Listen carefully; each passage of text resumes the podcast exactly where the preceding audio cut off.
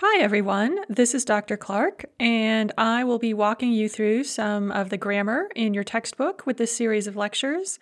Uh, today, with this first lecture, we are going to be going through the verbs on page two of Puti of your textbook.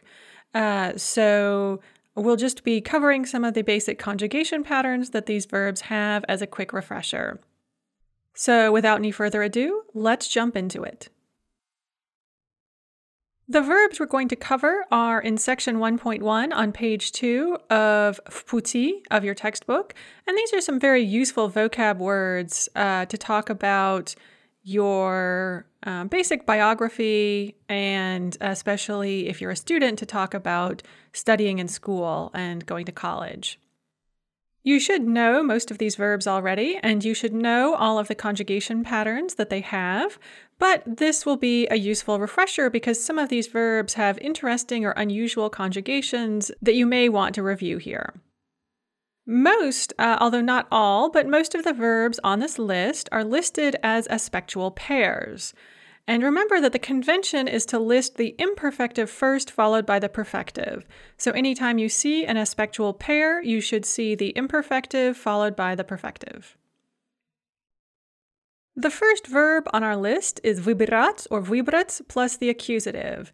Vybrat vybrat means to choose, and you see it here as in to choose a major. Выбрать специальность or выбрать факультет. And both выбирать and выбрать are first conjugation verbs. Uh, remember that Russian has two conjugations, first conjugation and second conjugation. First conjugation is more common, although we will also see many second conjugation verbs in this list of verbs.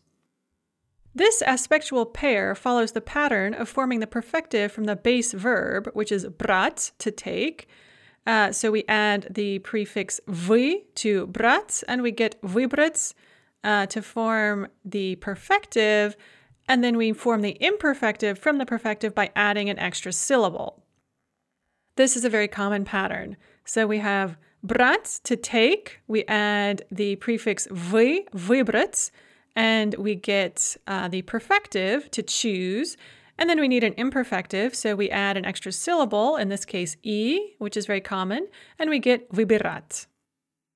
As I said, both of these are first conjugation and vibirat, the imperfective, is a very regular first conjugation. It's just like chitat. So vibirayu, vibirayash, vibirayut. Uh, there's no mutation, no stress shift, um, no vowels popping up out of nowhere. It's extremely regular and predictable. Nothing unusual happens whatsoever. Vibrat, however, is different. Uh, first of all, note the stress. So, whenever you form a perfective verb by adding the prefix vui, that vui is always going to take stress. And if you have an aspectual pair with the prefix vui, the imperfective will never have stress on the prefix, and the perfective will always have stress on the prefix. So, we see that here. The imperfective vybirать has the stress on the final syllable on a, whereas the perfective vybrats has stress on the i. And when this happens, the stress remains fixed on the i in the prefix all throughout the paradigm. So that's one thing to keep in mind. Another thing to keep in mind is that all brats verbs conjugate the same, and so vybrats conjugates just like brats, except uh, that you have the prefix vy. So with these brats verbs, a year pops up when you add the conjugation, the non-past conjugation. So we have vyberu, vyberish, vyberit, vyberim, vyberitje, vyberut, vybrol, vybrala, vybrala, vybrali for the non-past and the past. Notice again, the stress remains fixed on the vy all throughout the paradigm.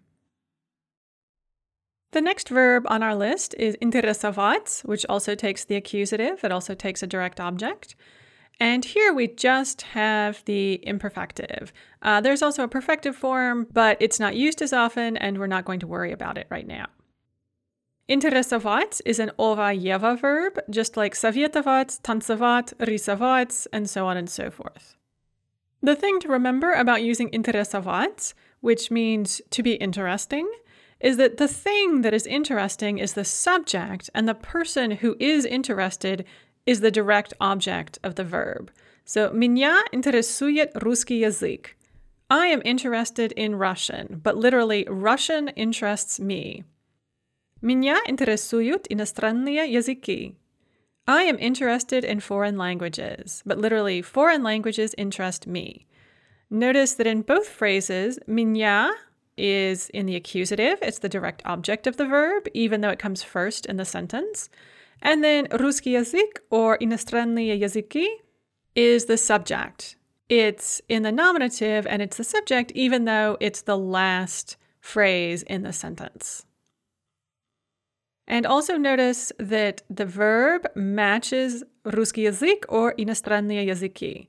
So with русский язык as the subject, it's third person singular, and with иностранные языки as the subject, it's third person plural. And интересовать is almost always going to be used in the third person because it's normally something or possibly someone that interests you. So it's almost always going to be in the form of интересует or интересуют. Uh, note the shift of stress to the u in the non past form. so in the infinitive, we have interesavats with a stress on that a.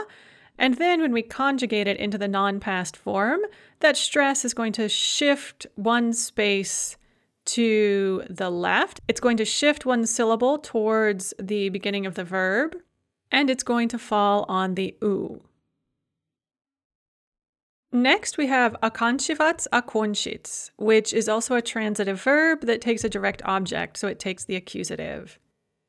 And this aspectual pair is also formed by using the base verb konshits to form the perfective by adding a prefix, in this case or, and then we add a syllable to form the imperfective. And we also get this or turning into ah, which is another common thing that happens when you do this.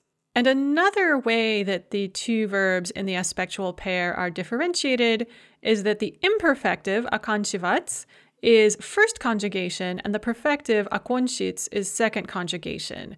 And this is also a very common pattern that we'll see in several of the verbs in this list.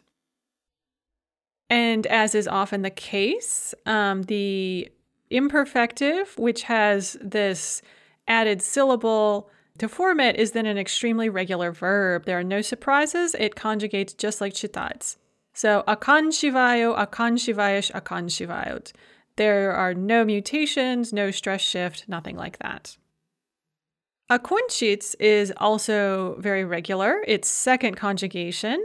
Uh, it also doesn't have a stress shift or anything like that. So akunshu, akunshish, akunshit, akunshim, akunshitya, akunshit. Uh, but note the effect of the eight letter spelling rule in the ya and ani forms, which is something you get with second conjugation verbs. So normally the vowel in the ya form is you, and the vowel in the ani form is ya. But because we have ch, because the stem ends in ch, we can't add you or ya. We have to add u and a, which is why we write akonchu and akonchet with an u and an a. The next pair of verbs, padavat, padat, is a little more challenging. Like the previous verbs we've seen here, it is a transitive verb and it takes the direct object, so it takes the accusative. So that's straightforward enough. And we use it here with zayavlenia or zayavka to mean to submit an application or to apply to something. However, the tricky part is that this is part of the davat dots family of verbs and it follows the conjugation rules for that particular family of verbs. So let's start with padavat. Padavat is an ava verb, just like davat or vstavat or uznavat or something like that. And if you remember with ava verbs, we drop the va and we add a stressed first conjugation ending. So я подаю, ты подаешь, она подает, мы подаем, вы подаете, они подают. However, in the past tense, the ava remains, so we get он подавал, она подавала, они подавали. And then padat is even more tricky. It is a dat verb, and the dat verbs are one of the few truly irregular classes of verbs in Russian, as you'll see when we go through the conjugation. So it's я подам, ты подашь, он подаст, мы подадим, вы подадите, они подадут. So that's just weird. It's weird on so many levels. Uh, the more you look at it, the weirder it is. Uh, but that is how dots verbs conjugate. And then in the past tense, it has a stress shift. So, like many of the shorter verbs, the stress shifts onto the ending in the ana form in the past. So anapadala. Our next aspectual pair is poluchats poluchits to receive or to get. And it is also a transitive verb that takes the accusative case. And this aspectual pair has this very common pattern of the imperfective verb being in the first conjugation and the perfective verb being in the second conjugation. And once again, the first conjugation imperfective verb is completely regular and unsurprising. Uh, there's no stress shift, no mutation of any sort. It's just like читать. So я получаю, ты получаешь, они получают. Получить is also regular in that it follows a regular pattern, but it has this pattern of shifting stress. So, я получу, the stress remains on the end, just as it is in the infinitive or the past tense. But then in all the other non past forms, the stress shifts one syllable to the front. So, ты получишь, она получит, мы получим, вы получите, они получат. And note once again, uh, we have the eight letter spelling rule in effect. So because the stem ends in ch, we can't add u or ya. So we write u and a in the ya and anyi forms.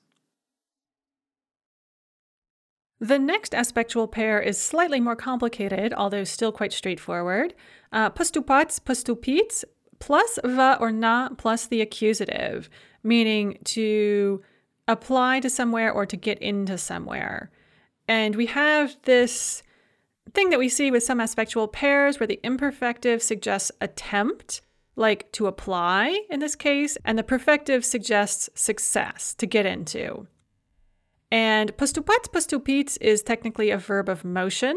So it is an intransitive verb, but we can say where you apply to or where you got into by using va or na as appropriate plus the accusative case. And once again, uh, we see that the imperfective is first conjugation and the perfective is second conjugation. And they are both completely regular. The imperfective, as usual, is more straightforward. Uh, so it is again just like читать. So я поступаю, ты поступаешь, они поступают. The perfective is regular, but it has some changes uh, that you have to keep in mind. So there is a consonant mutation in the ya form of the non past. And it's the consonant mutation we see in verbs like gatovits or lubits or kupits, second conjugation verbs in which the stem ends in a labial. A labial is a sound that you say with both your lips. Uh, so b, p, things like that. And so with second conjugation verbs, if the stem ends in a labial, we add an L to the ya form. So postupits becomes postuplu with an L. And then separately from that, we also have the stress shift, again, where the stress shifts one syllable to the front of the verb uh, in all the forms other than the ya form in the non past. So we have ja postuplu with the stress on the end, just like it is in the infinitive. But then ty поступишь, он поступит, мы поступим, вы поступите, они поступят. And because the stem ends in a labial, not in a velar or a husher, the eight letter spelling rule is not in effect, and so we add u and ya. The next set of verbs are from a uh, rather challenging class of verbs. These are these sti verbs. And anytime you see a verb that has an infinitive ending in sti, you know that it requires some special attention. So, rasti, vyrasti is to grow or to grow up. And it's intransitive. So you would often say something like where you grew up, but you can't grow up something. You can't have a direct object. You have to indicate location or time period or something like that. And so this aspectual pair is formed by adding the prefix v to the imperfective to make the perfective. And this is another common way of forming an aspectual pair. You just add a prefix to the imperfective to make your perfective. And this particular verb or this particular pair has a funny vowel mutation in the past tense. So the a that's in the infinitive uh, changes to o in the past tense. And we're just going to worry about the past tense of these verbs right now because that's how they're most commonly used. And so rasti, to grow, um, becomes ros, on ros, ana rasla, ano raslo, ani rasli. Vyrasti, note again that the i in the prefix must bear stress in every form, becomes vyrus, vyrasla, vyrasla, vyrasli. And again, you're most likely to use it in the forms of vyrus or or vyrasli.